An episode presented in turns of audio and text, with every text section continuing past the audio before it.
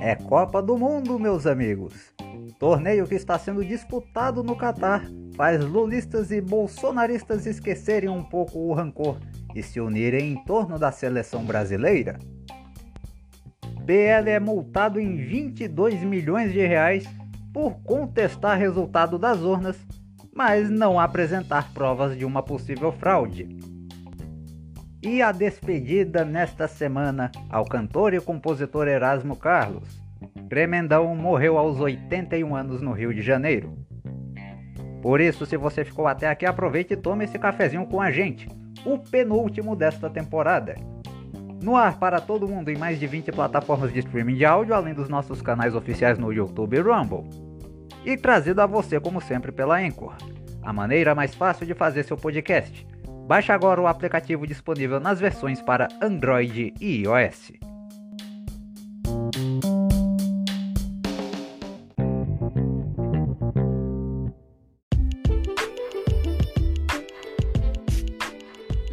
Fala pessoal, tudo em ordem? Eu sou William Lourenço, seu nobre locutor, e este é o podcast Cafezinho. Desde já eu agradeço a você que me acompanha pela audiência, paciência, carinho e confiança de sempre. No último domingo começou a 22ª Copa do Mundo da FIFA. O torneio está sendo disputado no Catar, pela primeira vez em um país do Oriente Médio. O país também é conhecido por uma cultura intolerante a mulheres e homossexuais. Dentro de campo, o país sérvio começou perdendo para o Equador de 2 a 0 com dois gols de Valência. Nesta sexta-feira, o time jogou de novo e perdeu mais uma vez, de 3 a 1 para Senegal, dando adeus mais cedo ao torneio. Você pode encontrar, aliás, todas as atualizações dos dias de jogos da Copa do Mundo no nosso site podcastcafezinhooficial.blogspot.com. Sempre às depois das seis da tarde tem o cafezinho na Copa, onde a gente publica todos os resultados de todos os jogos que ocorrem naquele dia. Acesse e confira. Mas vamos falar brevemente sobre a seleção brasileira. E claro, sobre o Brasil num contexto geral. Porque se a política serviu este ano para nos dividir e nos separar, a seleção brasileira, em tese, numa Copa do Mundo, nos une. E foi isso que, em parte, ela fez no jogo da última quinta-feira contra a Croácia. Com dois gols de Richarlison, um deles de voleio, um dos mais bonitos que eu já vi na história das Copas do Mundo, a seleção comandada por Tite estreou vencendo por 2 a 0. Os pontos negativos do jogo foram as lesões sofridas pelo atacante Neymar e pelo lateral direito Danilo, que deixaram os dois jogadores de fora dos próximos jogos da fase de grupos. Existe uma expectativa por parte da comissão técnica e médica da seleção brasileira de que eles possam se recuperar a tempo de jogar os jogos de mata-mata, oitavas de final, quartas de final, enfim. Porém, existem alguns especialistas que dizem que o tipo de lesão que eles sofreram no tornozelo, o Neymar no tornozelo direito e o Danilo no tornozelo esquerdo, demoram entre 4 a 5 semanas para que se recuperem plenamente. E a Copa do Mundo já acaba no dia 18 de dezembro. E vocês lembram que eu disse que a seleção brasileira serviria em tese para unir os brasileiros após a separação por conta da política? Pois bem, já teve retardado nas redes sociais que resolveu misturar política com futebol também. A lesão do Neymar foi muito comemorada por ditos apoiadores de esquerda, ou da turma do vamos todos dar a bunda, como eu sempre digo. E isso porque, como já é de conhecimento público, nas eleições desse ano, o atacante declarou apoio ao atual presidente Jair Bolsonaro, que perdeu a disputa para Lula. E teve gente enaltecendo o Richarlison não pelos dois gols que ele fez no jogo contra a Sérvia, mas pelo fato dele ter declarado apoio a Lula nas eleições. Uma jornalista chamada Nina Lemos, por meio de seu perfil oficial no Twitter, chegou até a dizer que ele era membro da comunidade LGBT, o que é mentira. Tanto que a própria Nina, após esse ato falho, para não dizer fake news, apagou o tweet horas depois da repercussão. Um dos cuidados que o técnico Tite e a própria CBF resolveu tomar, principalmente nesse ano de eleição, foi o de não misturar a seleção brasileira com questão política. Embora um ou outro tenha escapado de, desse conselho por meio de suas redes sociais. O foco sempre foi se mantendo no futebol, para que assim a seleção possa buscar a tão sonhada sexta estrela na camisa. Se as lesões desses jogadores preocupam um pouco, o bom desempenho em campo na estreia por parte do Brasil e o mau desempenho por conta dos adversários e rivais, por outro lado, anima ainda mais os brasileiros na conquista do Hexa. Isso porque a Argentina perdeu para a Arábia Saudita de virada por 2 a 1. E pasmem, hoje, sábado, jogará contra o México. Se perder para os mexicanos, Lionel Messi e companhia podem dar adeus à Copa mais cedo.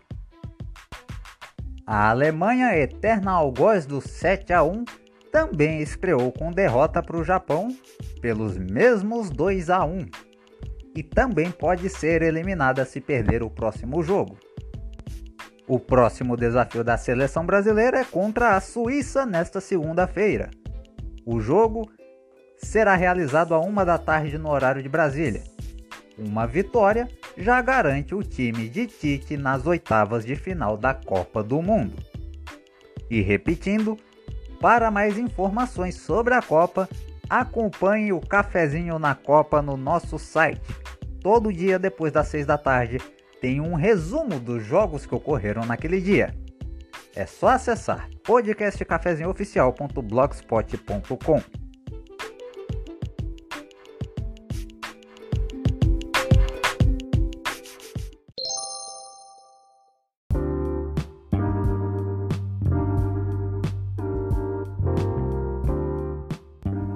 Um adolescente de 16 anos matou a tiros três pessoas na manhã desta sexta-feira em Aracruz, no Espírito Santo.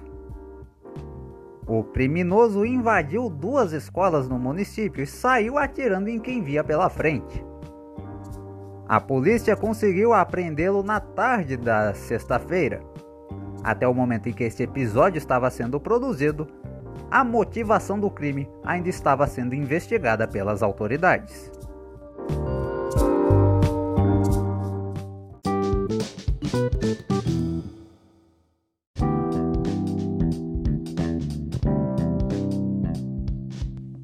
Após não apresentar provas contundentes de que as urnas eletrônicas foram fraudadas e de pedir a anulação dos votos contabilizados nas urnas que convinham a seus próprios interesses, o PL, partido ao qual Jair Bolsonaro se filiou para disputar a eleição deste ano, foi multado pelo TSE em 22 milhões e 900 mil reais por litigância de má-fé. Além da multa pesada, o ministro Alexandre de Moraes, que também é presidente do Tribunal Superior Eleitoral, determinou o bloqueio de repasses do chamado fundo eleitoral ao partido. Desde o dia 30 de outubro, quando o resultado das eleições apontou Lula como vencedor da disputa presidencial, apoiadores bolsonaristas resolveram encher o saco dos demais brasileiros decentes bloqueando rodovias e causando tumulto por todo o país. Essa semana mesmo, alguns caminhoneiros tentaram bloquear o acesso ao aeroporto de Viracopos, em São Paulo. Mas há quem ainda acredite que Bolsonaro tem uma carta na manga e que vai lançá-la nas próximas 72 horas.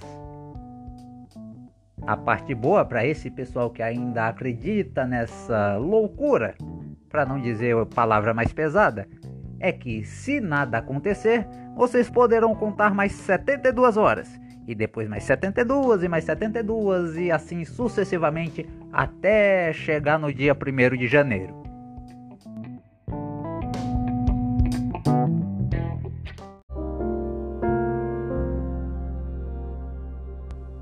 Morreu nesta terça-feira, no Rio de Janeiro, aos 81 anos, o cantor e compositor Erasmo Carlos. Ele estava internado em um hospital da cidade quando não resistiu a uma paniculite, que é uma inflamação da camada de gordura que fica abaixo da pele, agravada por uma infecção generalizada. Com mais de 60 anos de carreira, Erasmo Esteves, que era o seu nome de registro, compôs mais de 600 músicas, boa parte delas com seu amigo de fé, irmão e camarada, o também cantor e compositor Roberto Carlos. Assim como Roberto, Erasmo Carlos foi um dos símbolos do movimento conhecido como Jovem Guarda, que revolucionou a música brasileira nos anos 60. Seu último disco, O Futuro Pertence à Jovem Guarda, que se tratava de uma releitura de algumas de suas composições daquela época, venceu o Grammy Latino na semana retrasada. Além disso, ele também é considerado um dos pioneiros do rock em nosso país. Erasmo Carlos deixou a esposa e dois filhos, além de um legado imenso para a nossa música. O podcast Cafezinho volta no próximo sábado às nove da manhã, o último episódio inédito dessa temporada. A você que fica, um excelente dia e até a nossa próxima edição.